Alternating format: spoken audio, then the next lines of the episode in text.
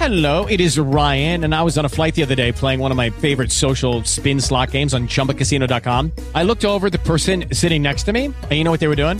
They were also playing Chumba Casino. Coincidence? I think not. Everybody's loving having fun with it. Chumba Casino is home to hundreds of casino style games that you can play for free anytime, anywhere, even at 30,000 feet. So sign up now at chumbacasino.com to claim your free welcome bonus. That's chumbacasino.com and live the Chumba life. No purchase necessary. VGW Group. Void were prohibited by law. See terms and conditions. 18 plus. With the Lucky Land slots, you can get lucky just about anywhere. This is your captain speaking. Uh, we've got clear runway and the weather's fine, but we're just going to circle up here a while and uh, get lucky. No, no, nothing like that. It's just these cash prizes add up quick. So I suggest you sit back, keep your tray table upright, and start getting lucky.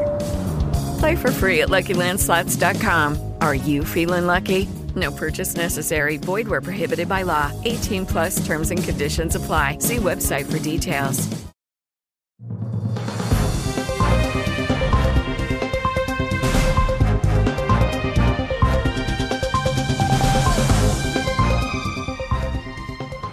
Es un placer acompañarle en esta edición estelar de Mundo Cristiano. Soy Angie Zamora. Mi nombre es Jonathan Villarreal, es un placer como siempre acompañarle. Vamos de inmediato a ver nuestros titulares. Un obispo nicaragüense permanece en prisión a pesar de varios intentos de negociar su libertad. Rusia aprueba una ley que prohíbe el cambio de género, entre otros asuntos del colectivo LGBTQ. Y conozca de primera mano las historias más desgarradoras de la migración hacia los Estados Unidos. Estuvimos allá y aquí estamos con toda la información.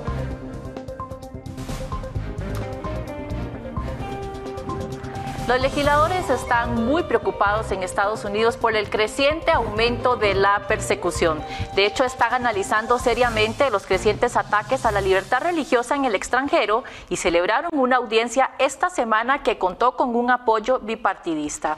Los líderes del subcomité de asuntos exteriores de la Cámara dicen que están más preocupados que nunca por la persecución religiosa en todo el mundo. La mitad de la población mundial no puede practicar libremente su fe. Es por eso que hay un llamado para que Estados Unidos ejerza más presión sobre los dos países específicos para que se adhieran a los derechos humanos. Estamos hablando de China y la India. Además, los expertos aplaudieron la condena pública de dos países clave donde hubo aumento de la persecución religiosa en 2022, Nicaragua y Vietnam. Ninguna diplomacia debe interponerse en el camino de llamarlo por lo que es. Si un país está involucrado en una persecución religiosa grave, debe ser designado CPC. Un obispo nicaragüense sigue en prisión tras varios años de conversar con el gobierno de Daniel Ortega. De hecho, conversamos con un experto que ha vivido en carne propia esta persecución. El obispo nicaragüense Rolando Álvarez cumplirá una condena de 26 años a pesar de varios intentos de negociar su liberación. Según los informes, él se había negado a ser exiliado de su país. El líder católico fue acusado de atentar contra la seguridad y soberanía nacional, difusión de noticias falsas a través de las tecnologías de la información, entorpecimiento de un funcionario en ejercicio de sus funciones, desobediencia agravada o desacato a la autoridad. Él es claro de que es nicaragüense y que donde él debe de pertenecer es al, al pueblo nicaragüense junto a su feligresía. Y precisamente esto ha sido lo que a él eh, lo tiene coaccionado para seguir bajo la situación de tortura en la que él se encuentra. Yader Morazán es un experto en administración de justicia y fue uno de los 94 desnacionalizados de Nicaragua. Actualmente se encuentra en el exilio pero vivía en Matagalpa, la misma ciudad del obispo. Él cuenta que el obispo Álvarez se negó a subir a un avión para ser expulsado dentro del grupo de los 222 presos políticos que fueron enviados a Washington en un primer momento. En un segundo intento hubo negociaciones y el obispo se negó nuevamente a ser expulsado. Quienes conocemos a Monseñor Orlando Álvarez, de la ciudad donde yo pertenezco, la ciudad de Matagalpa, sabemos que él se ha caracterizado por ser una persona con un temple muy firme, muy elocuente, eh, muy coherente durante mucho tiempo. Y precisamente eh, al haber sido el preso político del 4 de agosto del año, eh, hace casi un año, eh, él ha mostrado una posición firme en contra del régimen. Morazán trabajó para el Estado y según cuenta sufrió persecución por llamar a la represión por su nombre. Ahora se dedica a la investigación y consultoría jurídica. Eso le ha permitido observar lo que sucede en su país natal. La iglesia precisamente acompañando a su feligresía ha tenido una postura frente a la situación en la que se encuentra en Nicaragua, donde se ha coartado la libertad, la libertad de expresión, la libertad de movilización, incluso la misma libertad de culto y poder eh, eh, desempeñar cualquier actividad eh, de celebración de la iglesia. Por ejemplo, actualmente se ha prohibido realizar todas las manifestaciones que corresponden a la Semana Santa. En Nicaragua, aunque parezca surreal, se ha perseguido a personas vestidas de Jesús. La policía ha perseguido a, a personas que, que han tratado de recrear, por decir así, eh, eh, las actividades de Semana Santa. Morazán explica que no todos los sacerdotes de Nicaragua sufren el mismo nivel de persecución, ya que algunos tienen afinidades con el régimen y de alguna manera participan en las campañas de normalidad. Sin embargo, el ataque a la iglesia es sistemático. Por ejemplo, en Nicaragua se prohibieron las celebraciones de Semana Santa en Nicaragua también se ha paralizado, se ha congelado las cuentas de algunas parroquias, algunas parroquias que también tienen eh, eh, universidades o algunas escuelas, es precisamente porque a través de los aparatos eh, de la superintendencia de bancos, ellos han congelado cuentas de, de, las iglesias. Entonces, esto es un ataque sistemático. Actualmente se ha prohibido incluso mencionar el nombre de Monseñor Rolando Álvarez dentro de las iglesias. Y la situación no solo recae sobre la iglesia católica sí se conoce de que, de que grupos o pertenecientes a grupos eh, limitantes en su libertad de culto, de actividades, etcétera. Sumado a esto, a que hay un cobro eh, que extorsionan a través de los cobros de impuestos a diferentes iglesias, no solamente de denominación católica y evangélica, sino de otras denominaciones. Actualmente catedrales e iglesias han sido sitiadas y bombardeadas y obispos y clérigos son presentados como enemigos de la gente que están del lado del gobierno que ellos llaman golpistas. Con aras de proteger la familia, los legisladores rusos respaldaron una versión más estricta de un proyecto de ley que prohíbe los procedimientos de afirmación de género para resguardar los valores tradicionales del país.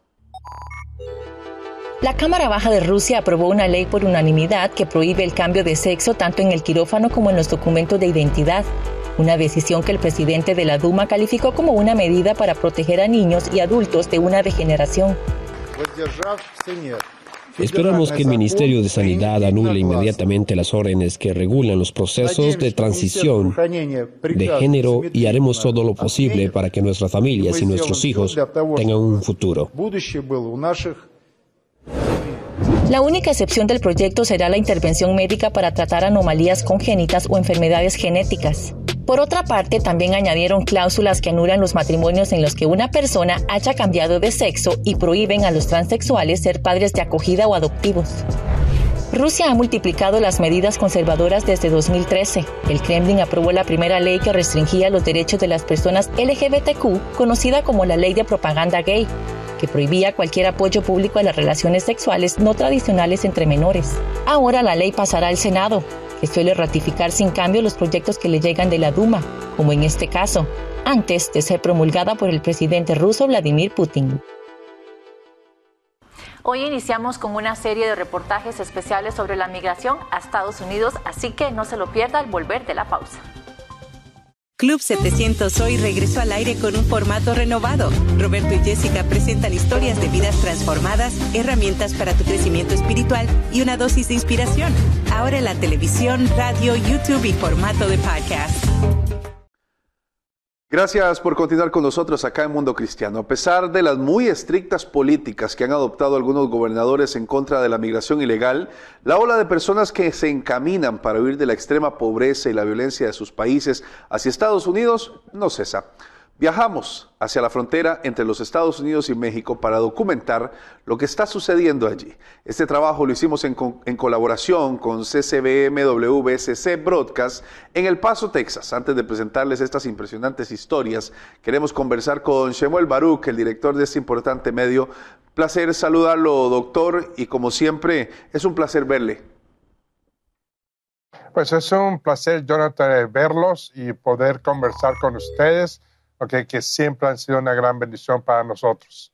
Ustedes llevan mucho tiempo, doctor, documentando, y no solo documentando, viendo lo que sucede en la frontera. ¿Cómo ha sido la dinámica eh, del flujo de personas? Pues fíjate que la dinámica, bueno, sigue igual, ¿ok? En, en cierta forma.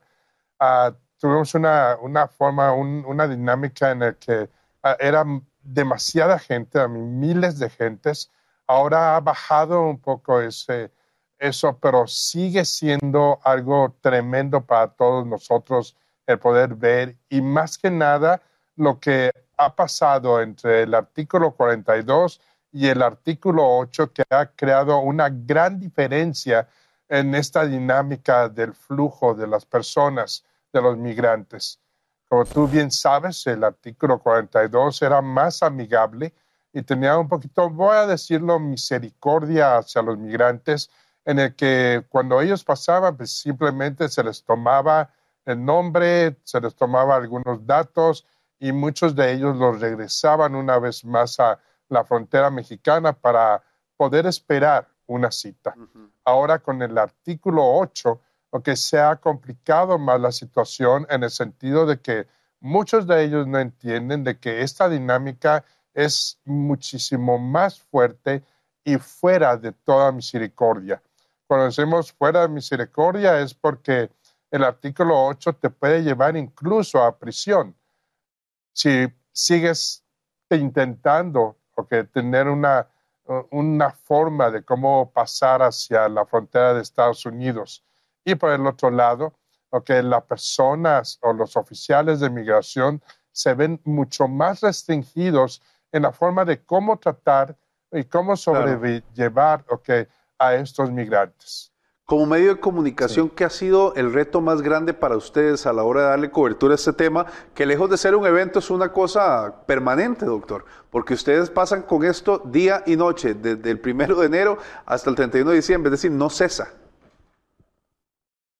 Pues fíjate que eh, como medios de comunicación ha sido frustrante. Frustrante, por un lado, porque cuando quieres acercarte a ellos, tienes, por un lado, lo que es seguridad, lo que es, tú lo vistes, tú lo viviste con nosotros, lo que en ocasiones hay peleas, hay disgustos, hay inconformidad, y cuando te ven reportando o que o haciendo algún reportaje, o que ellos mismos piensan que tú puedes ser el, la avenida o, la herramienta para ellos, no solamente eh, eh, eh, expresar su sentimiento, pero inclusive el pasar. Sí, por el otro lado, también es el sentimiento o la frustración tan grande que tenemos de que quisiéramos extender nuestras manos y recibirlos nosotros mismos y apoyarlos y auxiliarlos en lo que es algo que prácticamente para nosotros en muchas formas es imposible por la situación que están viviendo ellos. Aunque es imposible, sé que lo han hecho y de eso quiero que hablemos más adelante. Vamos a ver el reportaje en este momento y volvemos con el doctor Baruch para conversar más sobre este tema de migrando a costa de todo.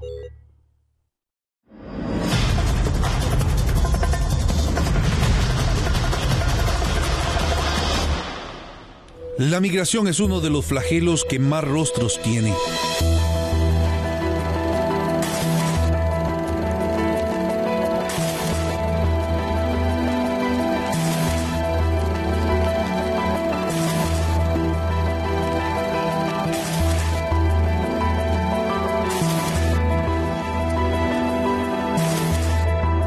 embargo, detrás de la decisión de empacar, prepararse, despedirse e irse, se oculta una gran cantidad de dolor y sufrimiento. Esa es la realidad de millones de personas alrededor del mundo que deciden migrar a costa de todo. José Enrique Barreto comprende esto a plena cabalidad Hace años tomó la decisión de dejar Venezuela junto a su familia debido a la crisis que ha sumido al país en la desesperanza, el dolor, la tragedia y la angustia. Yo estaba en Perú, duré tres años en Perú y no logré estabilizarme. De ahí fuimos a Chile, igual no pude lograrlo Y de ahí con mi esposa decidimos viajar hacia, hacia acá, hacia Estados Unidos. Tomó una decisión crucial, embarcarse en una travesía que duraría meses, cruzando toda América hasta llegar a los Estados Unidos.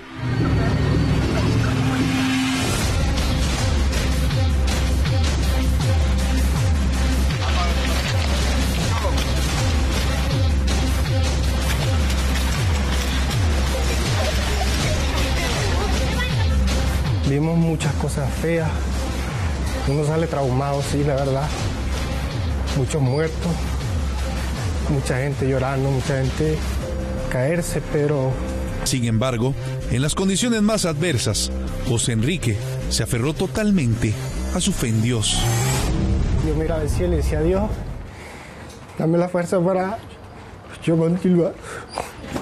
Porque es duro ver, veíamos hermanos recién muertos como otros, ya que tenían días, como otros ya calavera. Es muy difícil, la verdad. Yo crucé conmigo de siete meses. En su paso, presenció de cerca el dolor humano y la desgracia, pero también experimentó la convicción de que incluso en las peores situaciones encontraría hermanos en el camino.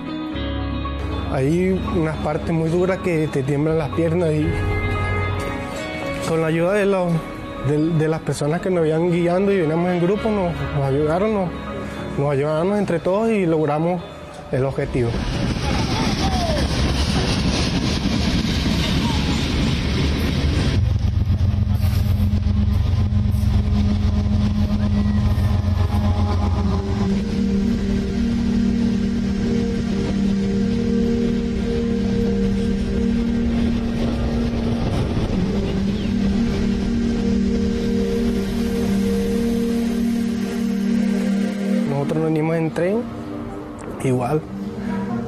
Difícil el tren. Llegamos aquí, llegamos prácticamente no teníamos dónde llegar, pero duramos como cuatro días así, aquí y allá, no teníamos un lugar estable, pero llegamos acá y estamos más tranquilos.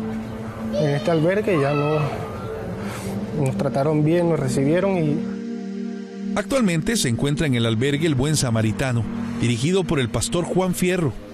Próximamente, en nuestros siguientes reportajes, tendremos la oportunidad de conocer más sobre su labor y su impacto en la comunidad migrante.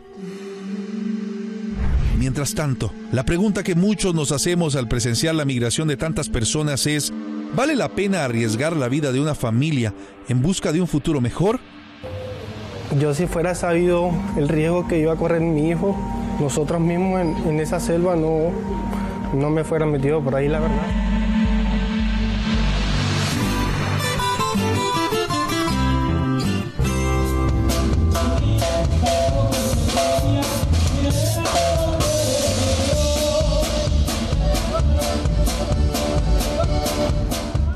Estamos en el centro de la ciudad de Juárez. Como usted puede observar, hay muchísimas personas caminando.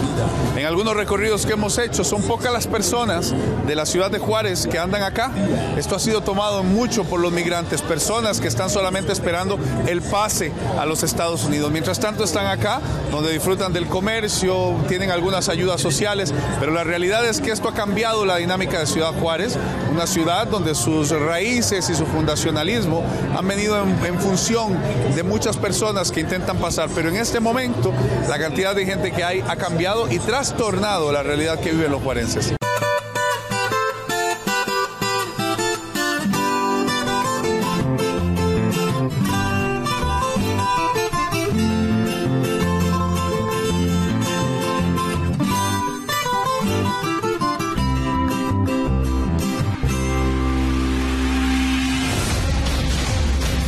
Centro de Ciudad Juárez nos vamos ahora a la frontera entre Estados Unidos y México, en el emblemático puente Santa Fe.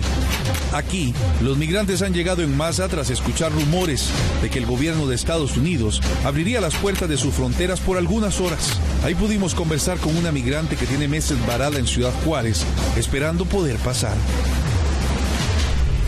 Mira, hay muchos niños que duermen en las calles, muchos padres de familia. Es muy fácil decirle a las personas que salgamos a trabajar cuando buscamos el trabajo laboral, nos piden permiso, acá no nos dan el permiso. Su desesperación es evidente. no puede ni tiene deseo de esperar más. No tenemos agua, eh, los, albergues están colapsados, este, los niños están enfermos, hay niños con varicela, con infección. Estos migrantes, luego de esperar durante muchas horas, llenos de frustración, irrumpieron a la fuerza.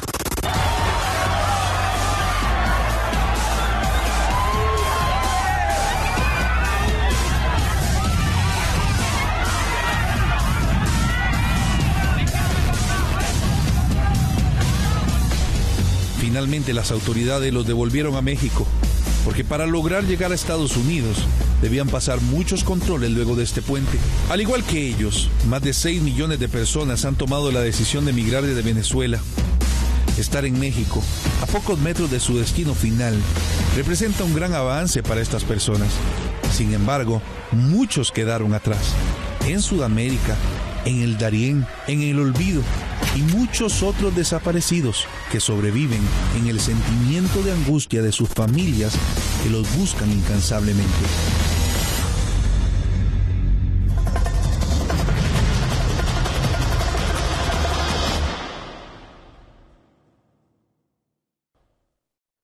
Continuamos conversando con el doctor Shomer Baruch, quien estuvo con nosotros acompañándonos y guiándonos en mucha eh, de esta travesía, porque ingresar a la frontera entre los Estados Unidos y México, exactamente ahí en Juárez y El Paso, eh, puede ser bastante riesgoso y, es necesario tener el acompañamiento y la cercanía de gente que ya ha estado ahí. Doctor, acabamos de ver el reportaje pero quisiera también hacerle esta consulta, porque ustedes además de contar la dura historia, han trabajado de cerca con organizaciones eh, que están ayudando y en la medida de lo posible han podido incluso invertir eh, parte de su, de su patrimonio y demás, también de jalar y llamar a personas a apoyar en esto. Háblenos un poco de este, de este trabajo que hacen muchas organizaciones, que vamos a ver en otros reportajes que estamos haciendo, pero además eh, lo que se puede percibir al ver a la gente involucrada en esto. Fíjate que una de las grandes organizaciones o principales que hemos tenido ah, el gusto de trabajar con ellos es el Buen Samaritano, con el pastor Juan Fierro. Yo siento que ha sido uno de los principales movimientos o principales grupos que han trabajado ah, muy cercano con todos estos migrantes. Desafortunadamente no tenemos una fuente muy fuerte o que aquí en Ciudad Juárez y el paso de, de pues, iglesias y otras organizaciones que se hayan acercado precisamente por el miedo que se tiene al tener tantos migrantes. Sí, pero claro que hay organizaciones que han apoyado, pequeñas en una forma o que como tú lo pudiste ver en tu visita, algunos albergues que tenían 100, 100 gentes, 50 gentes, pero la ayuda principal de todo esto ha sido esa convicción de que Dios les da a ellos que la fuerza para salir adelante y la convicción de muchas fuentes que indirectamente en una forma ah, han participado o que trayendo alimentos o que ropa, zapatos, etcétera. Pero sí ha faltado ese apoyo de personal, de ayuda con otras personas para poderles dar pues esa esperanza que tienen de vida. Doctor, y esa es una de las cosas que más me impresionó, ver el tan poco involucramiento que existe, aunque hay gente que lo está haciendo, como el pastor Juan Fierro, de una manera excepcional, también la involucración es poca. Al mismo tiempo, le pregunto ya para finalizar, ¿considera usted que los medios de comunicación tradicionales le están dando la cobertura correcta a este tema, doctor? Me pones en una situación difícil, por ponerlo en ese sentido. Mira, vamos a ponerlo así. Okay hay muchas implicaciones dentro de ese tema. Implicaciones en el sentido de que hay restricciones políticas e inclusive restricciones de, ah, vamos a decirlo así, de, dentro de la sociedad que, que rechaza la migración hacia Estados Unidos. Con ese respecto, que hay muchas restricciones que nos llevan a pensar que, que no hay un reportaje amplio y seguro y eficaz de todo lo que está pasando.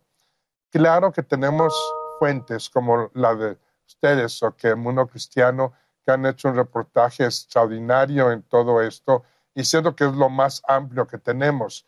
Localmente, mucha restricción, porque por miedo, temor a las, a las autoridades y también porque pues hay mucha, mucho amarillismo en todo esto, okay, en el que pues hay muchos intereses y cuidan mucho de no pisar o, o, no afectarlos. algún bloqueo, en, no afectarlos, ¿ok? Pero en una forma general, pues podemos decir que la realidad se ha transmitido pues de una forma casi eficaz, ¿sí? Porque no hay otra forma que vivirlo para que tengas una realidad como ustedes la están presentando y como pudimos ponerla y plantearla juntos para poder llevar este reportaje. Gracias, eh, doctor Baruch, y también gracias a CCBM WSC Broadcast eh, en la figura suya y, de todo el equipo por todo el apoyo que nos dieron por allá y por habernos acompañado en todo este tema de manera desinteresada. Vamos a tener más entregas de estos reportajes y de mucho más que recopilamos en la frontera entre México y Estados Unidos. Gracias, doctor, por habernos acompañado. Pues muchas gracias, Jonathan, y muchas gracias al mundo cristiano por todo el apoyo y aquí estamos para apoyarlos y principalmente saber de que sí hay un Dios que está haciendo un trabajo extraordinario aún cuando tenemos todas estas barreras. Y gracias por ayudarnos a mostrar eso. Hacemos una pausa, ya casi volvemos con más acá en Mundo Cristiano.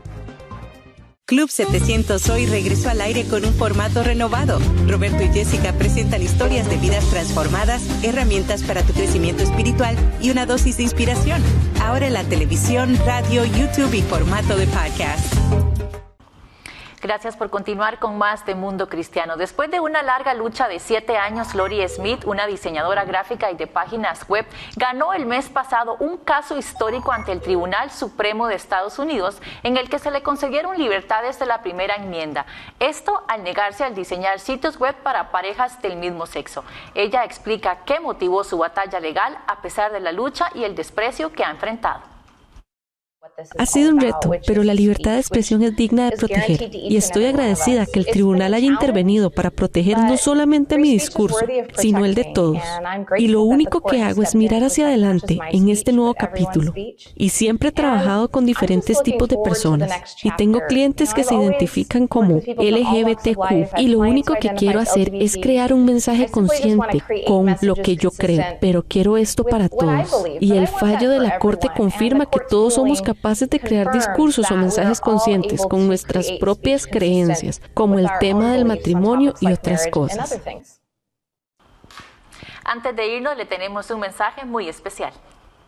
Cada vez estamos más cerca de que el mundo acabe.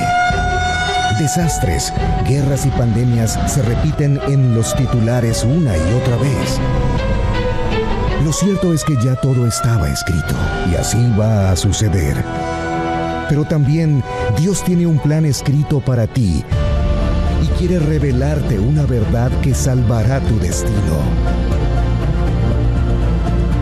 La verdad de Jesucristo.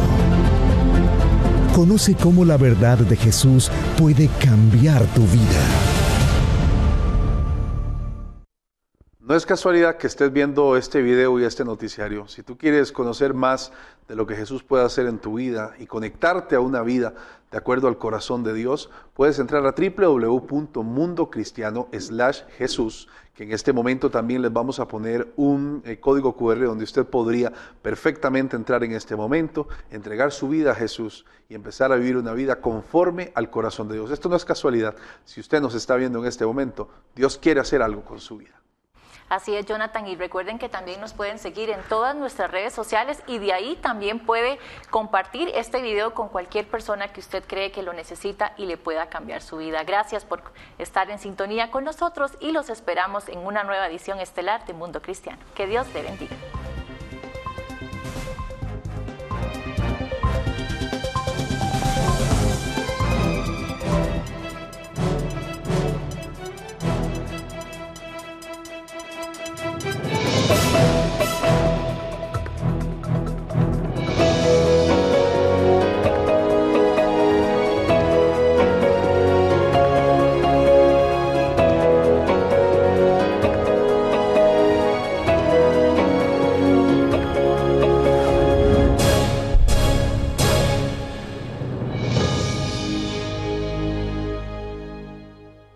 Preocupas por tu familia? Entonces, ¿por qué darles solo huevos ordinarios cuando pueden disfrutar de lo mejor? Eggland's Best, los únicos huevos con ese delicioso sabor fresco de granja, además de la mejor nutrición, como 6 veces más vitamina D, 10 veces más vitamina E y 25% menos de grasa saturada que los huevos regulares, además de muchos otros nutrientes importantes. Así que, dales los mejores huevos. Eggland's Best, mejor sabor, mejor nutrición, mejores huevos. ¿No te encantaría tener 100 dólares extra en tu bolsillo? Haz que un experto bilingüe de TurboTax declare tus impuestos para el 31 de marzo y obtén 100 dólares de vuelta al instante. Porque no importa cuáles hayan sido tus logros del año pasado, TurboTax hace que cuenten. Obtén 100 dólares de vuelta y tus impuestos con 100% de precisión, solo con Intuit TurboTax. Debes declarar para el 31 de marzo. Crédito solo aplicable al costo de la presentación federal con TurboTax Full Service. Oferta sujeta a cambios o cancelación en cualquier momento.